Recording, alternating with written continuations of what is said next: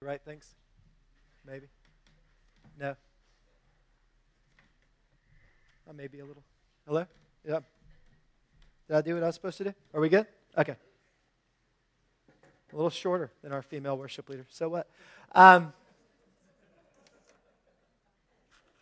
we're glad you guys are here this morning. I'm David Scott. I am the youth pastor here at Stonebridge, and I'm excited uh, to get to share with you guys.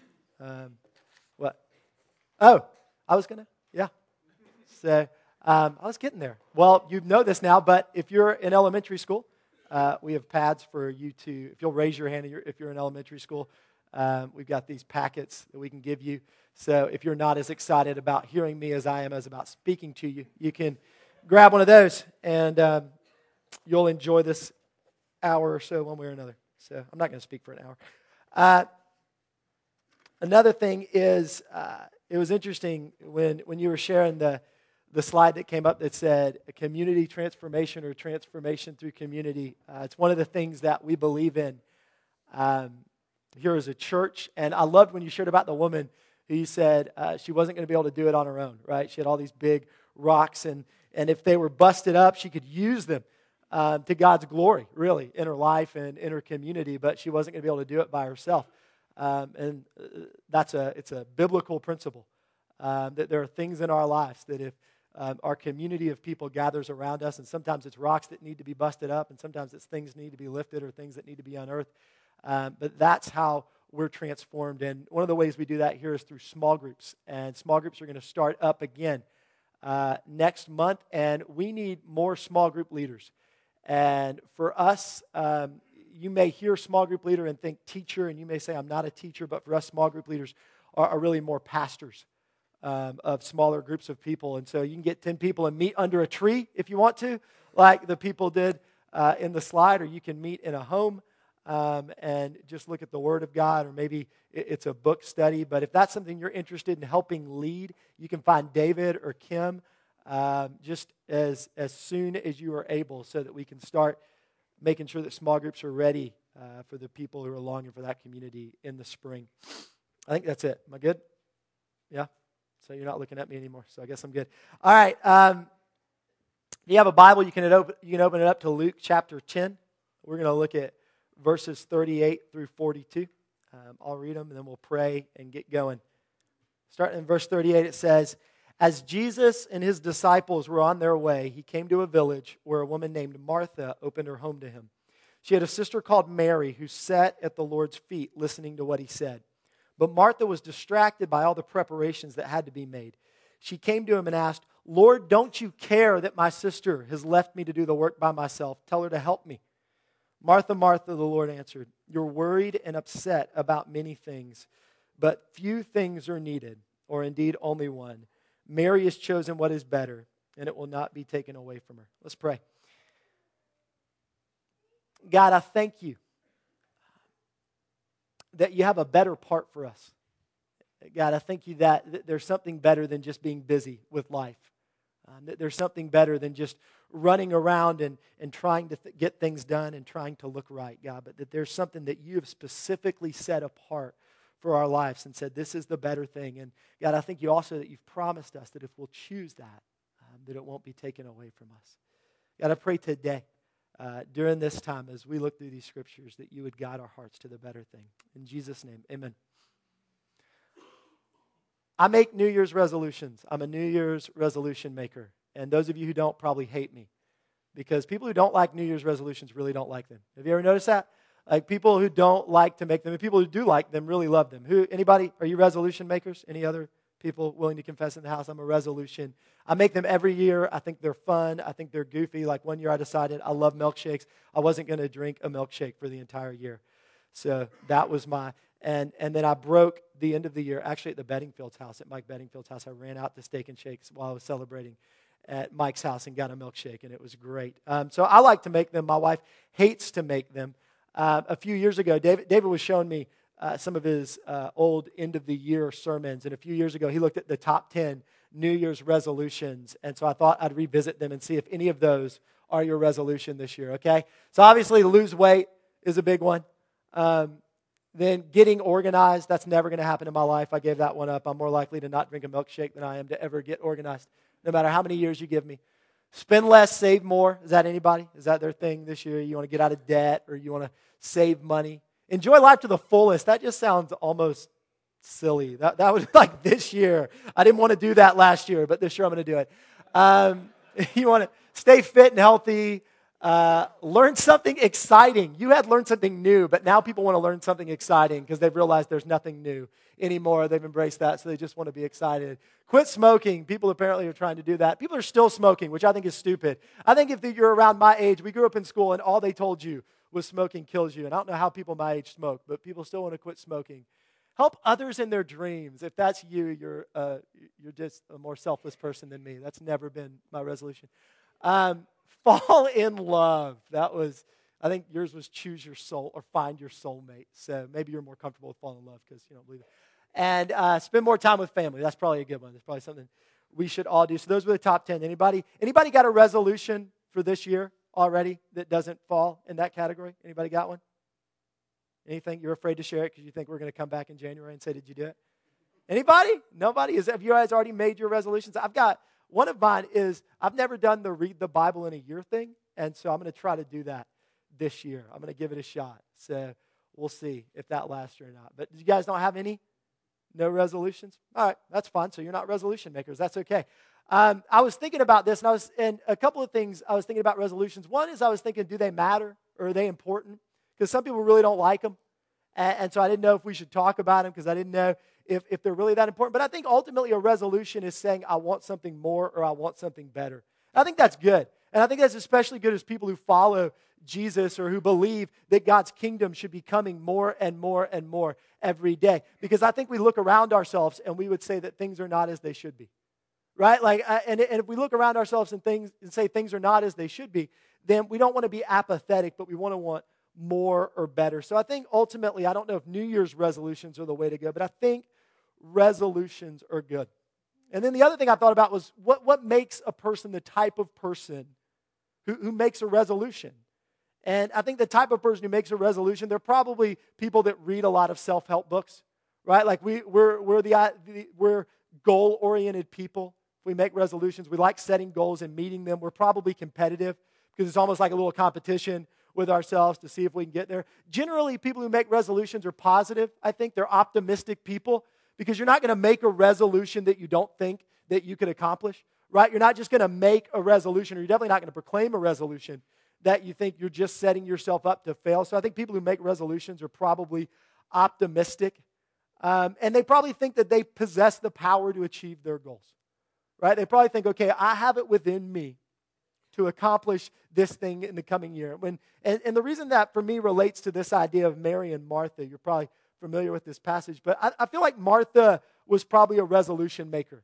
I don't know if they did New Year's resolutions. I don't know if that was the thing, but I feel like Martha was the kind of person who would make resolutions, right? Like she had, Martha like had a list of things every day, you know, list people, and she was going to check things off the list. And so I imagine that Jesus is coming and he's going to stay in Martha and Mary's house. And so Martha has her list of things to do. But the problem is that list people, goal oriented people, are also tend to be very busy people right? Because they fill their lives with a bunch of activity. And, and the problem, the big problem with filling your life with a bunch of activity is that life never stays within the margins, does it? Like it's very unpredictable. One of the reasons New Year's resolutions don't tend to last is because you can't predict every day. A lot of resolutions don't take into account that life may change. And so if you want to be healthy, you may say, I'm going to get in the gym, you know, four times a week, but your kids get sick or your job hours change, or you can't afford to go to a gym, or whatever. You're just tired, or, or something happens. And so life happens and it expands beyond your margins. And so I imagine Martha has her list of things that she wants to get done before Jesus comes to the house. Any of you guys have relatives over for the holidays? Anybody have relatives in town in your house for the holidays? So you get those lists, right? And you're like, before people come over, these are the things we want to do. But then life happens and we're always running around at the last minute right? Like we're always trying to get the things done. And so that's what I see Martha doing is that she had these ideas, right? Like Martha wanted to get all these things done, and they were applause worthy things, right? She wanted Jesus to have a nice place to stay. She wanted to make sure that food was ready, right? She's focused, she's goal oriented, she's responsible.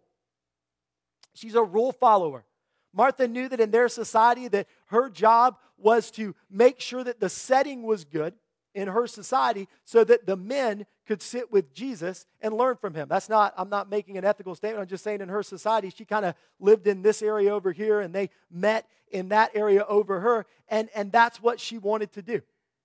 And, and then it's easy in this story to look at Mary and think Mary's the opposite of everything Martha is, right? Because you have Mary set up and, and, and Mary's just sitting there right? Like Martha's running around. I mean, have you done that? Have you ever been in that experience? If you're an older sibling, you've been in that experience. I was a younger sibling, so I just sat there. But you had the, you know, like you always felt like you were running around and you were having to do everything, and they're just sitting there. And, and that's what it's easy to think Mary is just a slacker, right? Like it's easy to be like, Mary just doesn't care. She just doesn't, she is not interested in what needs to be done. She is not interested in following rules because she's just breaking protocol by sitting with Jesus down here with all these men, and Mary's here too, and she's sitting with him. She's not goal oriented, right? She just seems like the opposite of Martha. But, but really, if you think about it and you think about Jesus' response, Mary is focused, right? But she's focused on one thing instead of many things, right? Like Mary is goal oriented but the goal that she's oriented to is the presence of Jesus. And she is responsible. Mary's decided that there's lots of things that need to be done. But there's one thing when Jesus is in the house that supersedes all those things. See, Martha's resolved, right? Martha has resolved. She wants to get things done. And, and she wants to make things right and make things good. But Mary's resolved too. And, and Mary's resolution isn't like some sort of New Year's resolution to better herself, right? Mary's resolution is this laser like commitment to this one thing where she is willing to exclude all of those other things. You know, because I'll bet that Mary knew that, that people in society kind of liked Martha more, right? Martha's well rounded. She can cook, she can clean, she can do all these things over here. She, she, she's a, she's a, a woman in that society that's well respected. She's probably appreciated. Oh, Martha, you worked so hard on the food. Oh, Martha, the house looks lovely.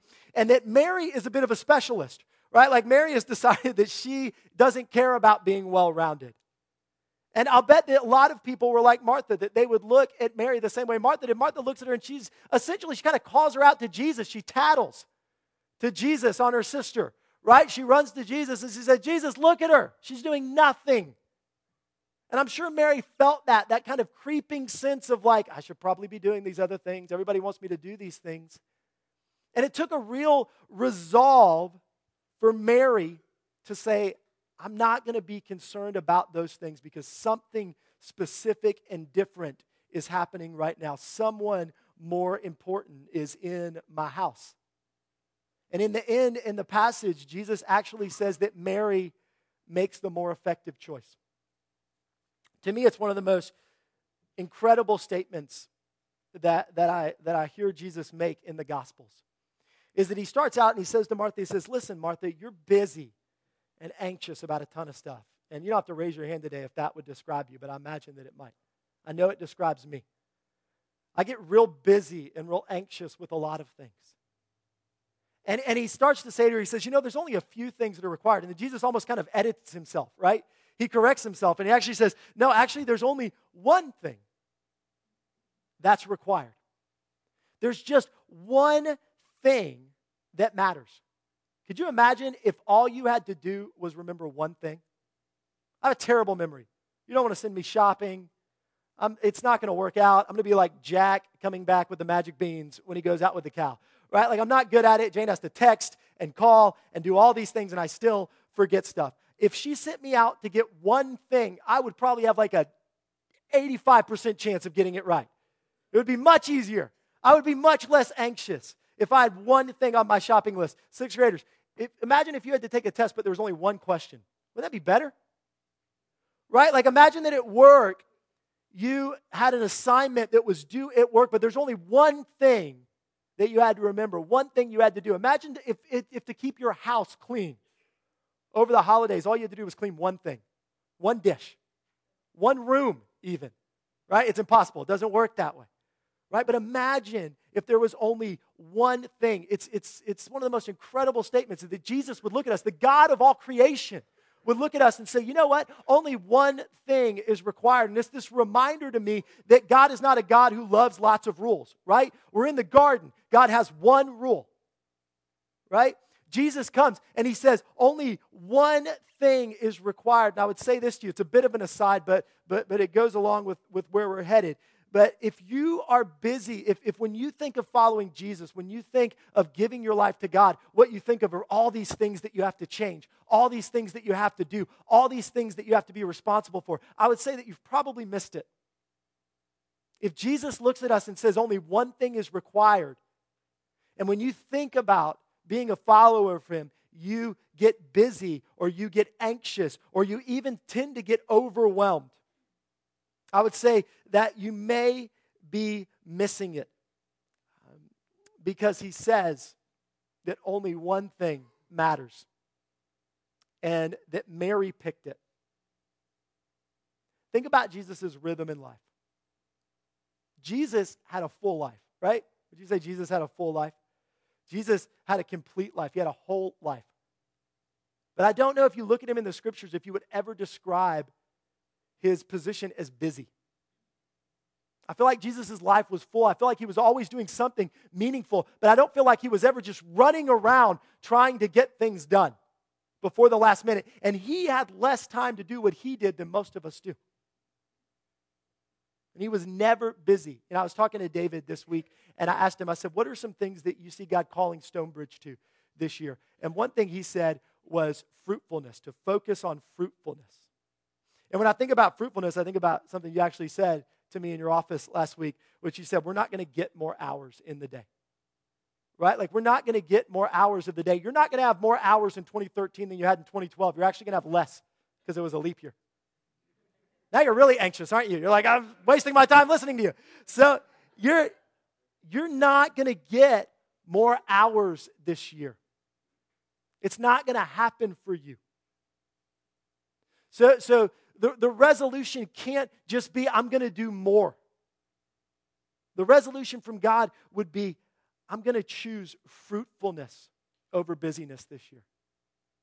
And I think one of the specific messages this morning for some people in here is that you need to simplify. That you're, you're like Martha. It's not, you're running around and you're doing these things, and people are saying, wow, look how much they do.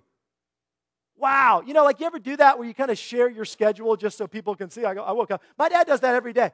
Like my dad, my dad, if I talk to my dad on the phone or when I lived at home, I would say, Oh, I'm tired. And he'd say, I got up at five this morning. I'd say, Great. like, I don't know. But it's always this sense of like, I did all these things, and there's some sort of medal if you look frustrated and anxious and busy, isn't there? There's some sort of medal that our society gives you. But God doesn't give out that medal. God says one thing is required, and His goal for us is not that we would have more things to do, but that the hours that we spend would be more fruitful. And for some of us, that's going to take simplifying. It's going to take hearing Jesus say to us this year, like He said to Martha, You're busy with too much. You're busy with too much, and you're anxious about it. You need to simplify, you need to choose the one thing that really matters. So, what's the one thing that really matters? Because that's what it comes down to for me. Is okay, well, what did Mary pick? Right? And it's, it's a bit nebulous, but, but what I think you can get back to is that Mary chose, and I'm going to be a little poetic here, I'm sorry, but Mary chose to gaze on the beauty of God. That's what Mary chose to do. She chose to sit in the presence of the perfect one instead of trying to make everything else perfect for him. Does that make sense? Instead of trying to get everything ready and say, God, look at all of these things that I'm doing for you, and, and now I'm going to show people how, how much I love you because uh, I don't know, whatever your thing is, because my house is clean and so people can come over and spend time there. I'm going to do it because I'm, I'm going to get in shape so that people know that my body is a temple and that they can see that I'm living to your glory. I'm going to go all organic, even though last year my family ate at Chick fil A five times a week. This year it's all organic and I'm cooking at home and then people will know that we care about ourselves that way. Instead of doing all those things, Mary said, instead of trying to make myself perfect for God, I'm going to spend time focusing on the perfect one. I'm going to sit at his feet. Psalm 24, I always think about Psalm 24 when, whenever I read this passage. And it says in verse 7, it says, One thing I ask from the Lord, and this only do I seek, that I may dwell in the house of the Lord all the days of my life, to gaze on the beauty of the Lord and to seek him in his temple. To gaze on the beauty of the Lord. What one thing is required of us? To gaze on the beauty of the Lord. Why? Why would that be the one thing? If I was going to pick one thing for God to tell us to do, it would probably be, uh, it, it might be feed people who are hungry, right? It might be cure diseases, right? There's all these things that I could think of. And if Jesus would say only one thing is required, why would it be to sit in the presence of God and gaze on his beauty? Well, well one thing that I found to be really true over the years is that you will become like you will become like what you look at the most. You will look like what you look at the most. You will look like who or what you spend the most time with. Jillian, you throw the pictures up there. Look at this. You ever notice people start to look like their pets? Right? Here's some pictures of people with their pets. Go ahead and show the next one, right? Here's a good one. Go and show the really creepy one. Look at that. That's so scary. She's hiding ears under there. It's creepy. People become like who they spend time with, right? You ever notice like how spouses start to look alike over the years? You ever know, you're like, that's so weird. Are they related? Are they brother and sister? Or are they married? It's weird. You become like who you or what you spend time with. My dad is has not missed a Georgia football game probably since the late 80s. My dad's house is full of University of Georgia stuff. My dad broke his wrist one time and he got a red cast with a G on, my mom painted a G on one side and a bulldog on the other, and Mark Richt signed it. This is my dad. If I asked you, where do you think my dad went to school? You'd say the University of Georgia. No, you'd be wrong. If I said, where do you guys think my dad grew up? You'd probably say Georgia. No, you'd be wrong. He grew up in Nashville, Tennessee. But my dad, after he moved to Georgia, he spent so much time watching Georgia football that it began his life that's what it reflects. This is, this is a real story. My dad has not wearing a stitch of anything that says Georgia on it, has had people, random strangers, come up to him in public settings and start talking to him about Georgia football. It's bizarre. He looks a little bit like Vince Dooley, if you've ever seen him. It's weird. You look like what you look at, you reflect what you spend the most time with. Uh, Jane and I, a few days ago, we saw Les, Les Miserables. I can't say it. Les Miserables. Right? You guys familiar with this? Okay. Les Mis. We'll just say Les Mis. Captain Cosgrove has it. We're going to say Les Mis. All right. So we went and saw it, and it was this great film. I don't know if you've seen it. I'd never really seen it. I was kind of familiar with the story. I saw the movie. Just going to let you know if you're married to somebody who cries, they might cry a lot. But Jane was willing to sit in there until I got it together and we were able to leave. So it's not a joke. When you laugh, it hurts more. Um,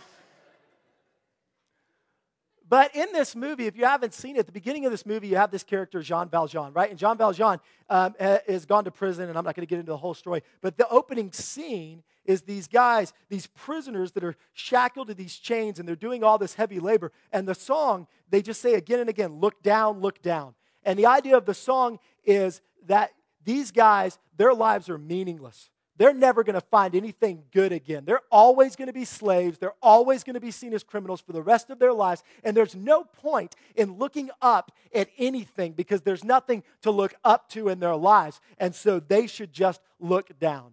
And then in one of the following scenes, spoiler alert, uh, but it's still early, so don't worry. John Valjean has this experience of God's grace. And there's this beautiful scene where he's looking up in prayer and, and he's trying to believe that he could be more than a criminal that he could be more than a slave, what was drilled into him for years and years and years. And it's by looking up at God that he changes. And that his life becomes a life of grace. You know, most resolutions are about becoming more beautiful, right? Most resolutions. They're about making yourself a more beautiful person, making your life a more beautiful life, whatever it is that you think of as beauty. But the problem is that most of our resolutions are focused on finding our beauty in things that are broken. Right? So if I could just if I could just get myself at the right weight or the right level of fitness, then I'm really going to be beautiful. And you chase after that again and again and again, but it's not going to make you whole because it's coming from a broken people in a broken place and even a broken definition of what beauty is right? And, and that's where Martha ends up. Martha, it's not that the things that she focused on are bad, but it's that they become such a focus for her that broken things become where she finds satisfaction. I got to get the house clean. I got to get this ready. I got to get this ready. And so what happens to Martha is that her overflow is brokenness. She's focused on broken things around her, and so her overflow is brokenness. It's anger at her sister. It's frustration. It's the opposite of what Jesus wants to bring, which is relationship and wholeness. She's focused on brokenness, and so her response is broken. Mary is focused on the beautiful one, and Jesus declares that her response is beautiful. We were made, I, believe this deep within me, that we were made to long for beauty. I think the reason that we chase after it in so many broken ways is that we were made to long for it. The reason we chase after this idea of completeness and wholeness is that we were made to long for wholeness. But here's the thing we were also made to find it. And we will not find it by looking at broken or incomplete things. We will only find it by looking at the beautiful, whole one. And I think for some people today, that may be what you need to hear. Is that you have longed and longed and longed for beauty in your soul, or beauty in your life, or peace in your soul, or, or shalom is one of the things the Bible calls it this, this wholeness, the broken pieces of your life being put back together. And you've continually been frustrated. And the reason that you've been frustrated is that you're looking at all these earthly things to get it. And it's not going to come by way of that, it's going to come by looking at and prioritizing the beautiful one. And, and that's really what the world needs. The world doesn't need for its salvation more people to eat organic, right? It, it doesn't. It's fine, and there's nothing wrong with that, but that's not really what the world needs to address its brokenness. The world doesn't need more in shape people to address its brokenness. The world doesn't even need uh, more financially responsible people to address its true brokenness. What the world needs is beauty and wholeness, and we find that as we prioritize the presence of God. We don't find that as we get our house clean so that people think that we have a great, beautiful home. And when we prioritize that, we become that. 2 Corinthians 3. Paul says, Now the Lord is the Spirit, and where the Spirit of the Lord is, there is freedom. And we all who with unveiled faces contemplate the Lord's glory are being transformed into his image with ever increasing glory. So as we spend time gazing on God, we are transformed into his likeness. As we spend time gazing on the beautiful one, we become beautiful. As we spend time gazing on the complete and whole one, we become complete and whole. All of the world's beauty is fleeting. Almost everything can and will be taken away, either through your brokenness or somebody else's, or just a matter of time.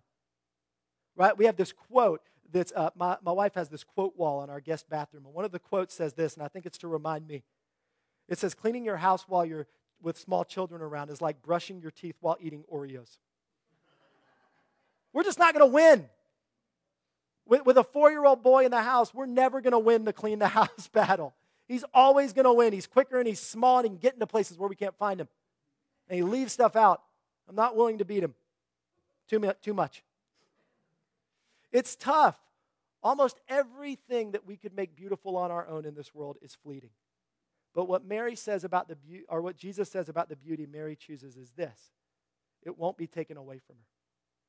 What a great promise that you could pursue something with your life that could never be taken away from you. That as long as you were willing to choose it, as long as you were willing to simplify and put other things down that you might grab hold of it, as long as you were willing to prioritize, that you could grab hold not only of what you need, but you could grab hold of it in a way that it cannot or it will not be taken away from you.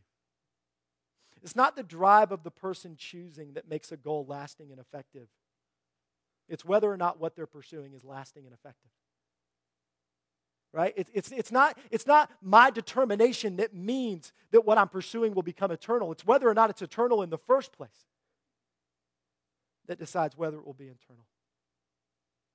So there's nothing wrong with, with what Martha's doing, and there's nothing wrong with pursuing this idea uh, of making things better. It's just always important. And what I think Jesus wants Martha to realize, he's not saying, don't ever clean your house again, Martha. It's a waste of time. What he's saying is it's limited, it, it's got limited value. At best, it's less important than the one required thing. And at worst, it pushes you away from God because you get anxious like Martha. You get busy like Martha. So you're busy instead of fruitful. You're anxious instead of whole. And you become bitter instead of beautiful, right? And, and I think that that uh, is, is Jesus' message for us today as, as we look at going into another year. Is that God's call in our lives isn't that we would become better people for His glory, but it's that He would restore the broken things to beauty for us. And that as we live out of that, people would see that beauty. So, really quick, um, as, as I was praying through this, I felt like that there were kind of three groups that people might fall into um, when it comes to the response to this message and the response to what God is saying today. Um, and, and the first group is people uh, for which this is a busyness issue. You're, you're just too busy. You're, you're, doing, you're, you're running around doing a lot of things, like Martha. And a lot of times, the reason we're busy, it's a trust issue. We want to hedge, we want to cover all our bets, right? We want to make sure that we're going to be okay. We don't really trust God to take care of us, so we need to take care of everything. And, and that can be exhausting. Sometimes it's, a, it's an issue of what defines your beauty. You're busy with things because you're afraid that if you stop being busy with all these things, people are going to realize that you're broken or that you're ugly or that you're not as impressive as you'd like them to think you are. I don't know. But, but if that's you, if it's a busyness issue for you, if the thing that God's speaking to your heart today is that you're just too busy, I think God's call to you is, that, is to simplify. And, and to specifically simplify, to be okay with letting something drop. It's okay. If not every dish gets cleaned and put away tonight. It's okay. It's hard for me to hear. I'm the dish person in our house. It's okay if you don't get to the gym this week. It's okay if you ate dessert on a day that your diet plan told you it wasn't okay to eat dessert right? Your, your beauty is not defined by these things. It's, it's not that there's something wrong with them, but it's not defined by these things. And maybe your resolution is to give some of those things a break and to take your hands off of them and say, I've let these things define me too much. The second group, um, it's, it's what, i what I was calling a beauty issue. And that's where is your focus? It's not, a, it's not that you're just doing too many things, it's that you haven't really put the one required thing first. And so what you're looking at is becoming what you look like. And it's not that you need to quit that thing or stop doing it, but that you need to find a specific way to start making the one thing that's required a priority. And I don't know what that looks like for you. There was a year where, for me, it looked like starting out the year uh, doing a prolonged fast. I don't know what it looks like for you, but, but I would encourage you to find a way, if that's you, if you feel like, you know what, it's not that I'm too busy, but my priorities have kind of shifted and, and I don't know that I'm reflecting God as much as I'm reflecting other things. Um, but I would encourage you to find a specific way to do that. It might be that when you drive around in your car and you drive to work, uh, you just turn it off and you just spend time saying, God, I'm here. I'm here to be in your presence. And instead of listening um, to, I don't know, Neil Boortz or whoever you listen to when you're driving in, um, it might be um, that you choose, instead of sleeping in an extra 30 minutes, to get up 30 minutes earlier and say, God, this is me being in your presence. It might be at night. I'm going to choose to be in your presence. It might be something you do with your family, but for some of us, it, it's, it's reshifting our priorities. And, and I would encourage you um, to find a way to make the one required thing primary for you. And then the last thing is this, and this is something that specifically as I was praying for us this week that I felt like the Lord said, is that for some people it's a bankruptcy issue. Um, and, and the best way I can explain that is I'm going to go back to Les Mis, Les Mis for a minute. Um, there's a character, the name escapes me. Uh, the actress who plays her is Anne Hathaway, but she's, uh, she's a woman early on in the movie, and she sings this song that's pretty popular, I guess, called I Dreamed a Dream. Right? Are you familiar with this? Um, and, and this song is essentially the story of a woman who at one time believed in things, but, uh, but failure and disappointment and brokenness basically beat it out of her. And, and she doesn't believe or hope anymore. And I think one of the reasons, it's not the only reason, but I think one of the reasons people may not make resolutions is because they have a sense that nothing is ever going to change, that things can't get better. That you tried that, that you doubled down on the idea of beauty in your life, of wholeness in your life at one time in the past, and, it, and you got hurt. Somebody you prayed for to be healed didn't get healed and they died. Somebody um, that, a, a situation uh, that you had hoped for didn't happen and it let you down. I don't know. But, but if that's you, I, I think that, that God's call to you today may be just to believe again, just to hope again. You know, we talked about God's new normal that comes through Jesus, that, um, that hope and joy are what Jesus comes to bring us. Not because we earned it, that some of us aren't just sort of better Christians who get hope and joy and others don't, but that that's for everybody. And, and to do, today, it may be you saying, I, I don't understand, just like the song said, but I'm going to choose you, God, today. I'm going to move towards that thing that scares me again. That thing that I believe you're calling me to. But, but I'm afraid to hope for. I'm afraid to step into. And I think that that may be today what it means for you to choose the better part. So the ultimate question is can we resolve to have a Mary like focus? And it's tricky because you can't really view this like a resolution. That's, the, that's where the metaphor falls down. This isn't a New Year's resolution to choose the better part because a relationship should never be like a resolution. Right? Like, I don't say to myself, I'm going to resolve to love Jane this year. And then on January 3rd, when I'm not loving towards her, say, All right, I'll try again next year. Right? Like, Jane's my wife, if, if you didn't know. So that, that's not how it works. You know, 50% of New Year's resolutions fail uh, before the end of January, and 90% fail before the end of March. And that's not how relationship works. It's not how relationship was made to work. And so we don't, we don't look around and say, all right, Jesus, I'm going to try to choose the better part this year. And on January 12th, I didn't choose the better part. So I'm out. That's it. I'm done. It's not that. It's a moment by moment choosing.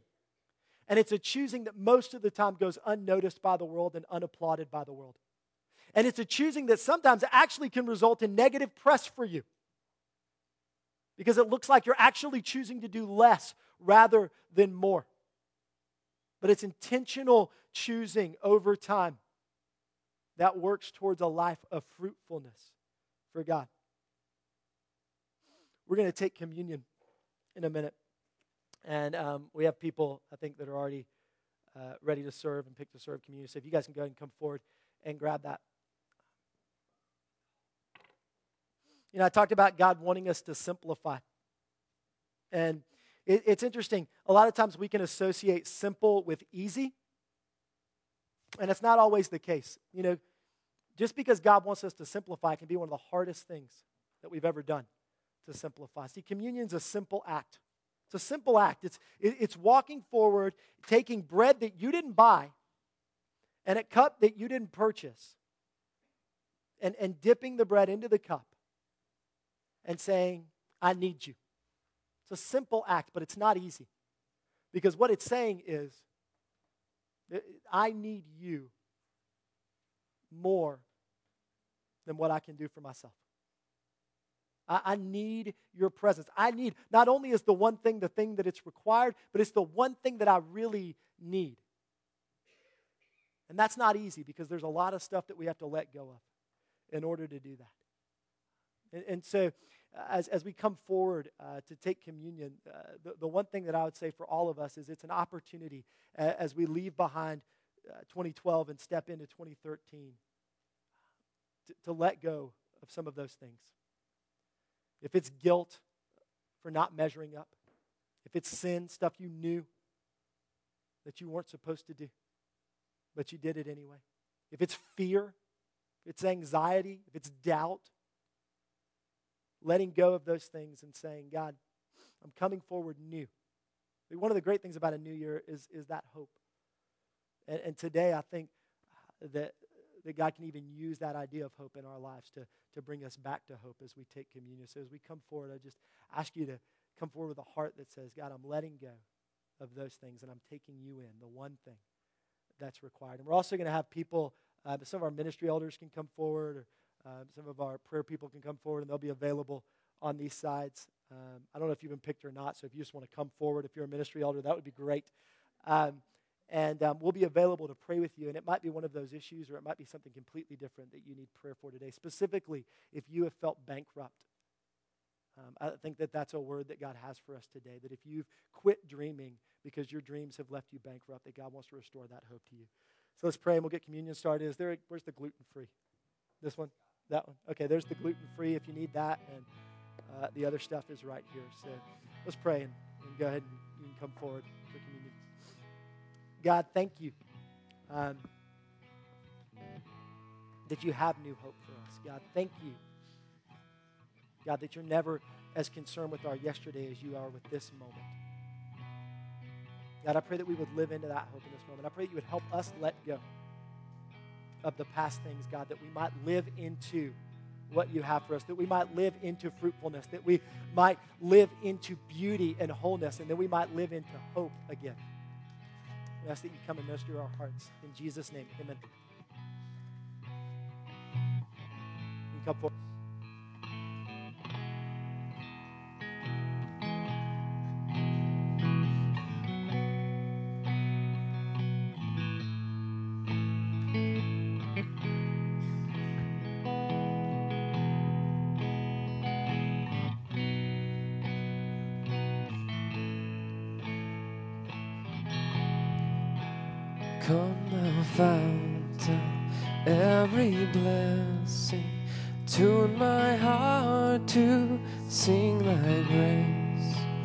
Streams of mercy, never ceasing. Call for songs of loudest praise. Teach me some melodious sonnet sung by flaming tongues above. Praise his name, I'm fixed upon it. Name of God's redeeming love.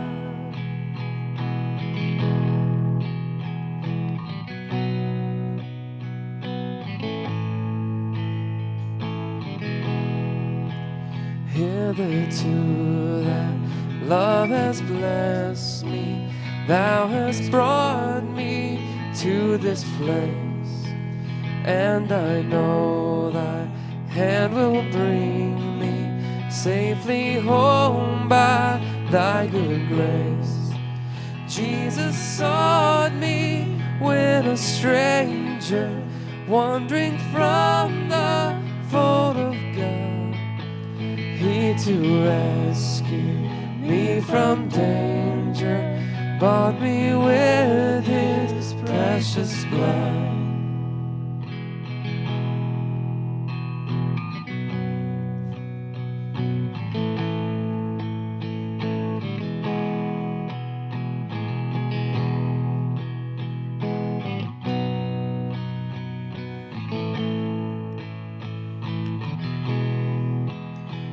To grace, how great a debtor daily I'm constrained to be. Let thy goodness, like a fetter, bind my wandering heart to thee.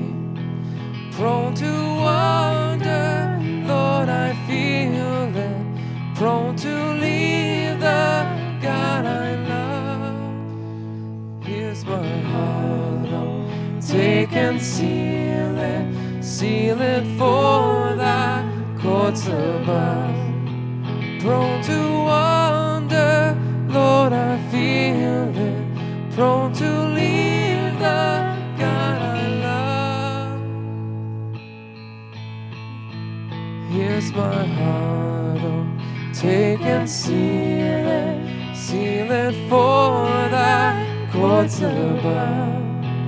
Here's my heart, oh, take and seal it, seal it for thy courts above.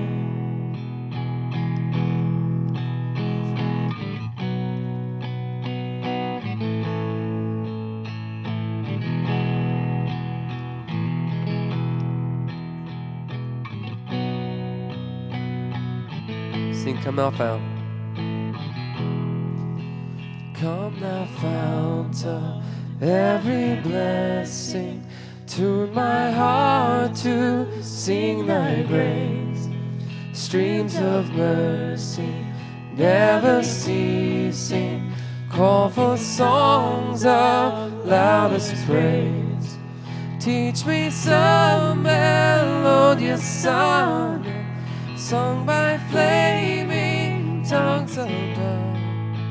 Praise His name, I'm fixed upon it. Name of God's redeeming love.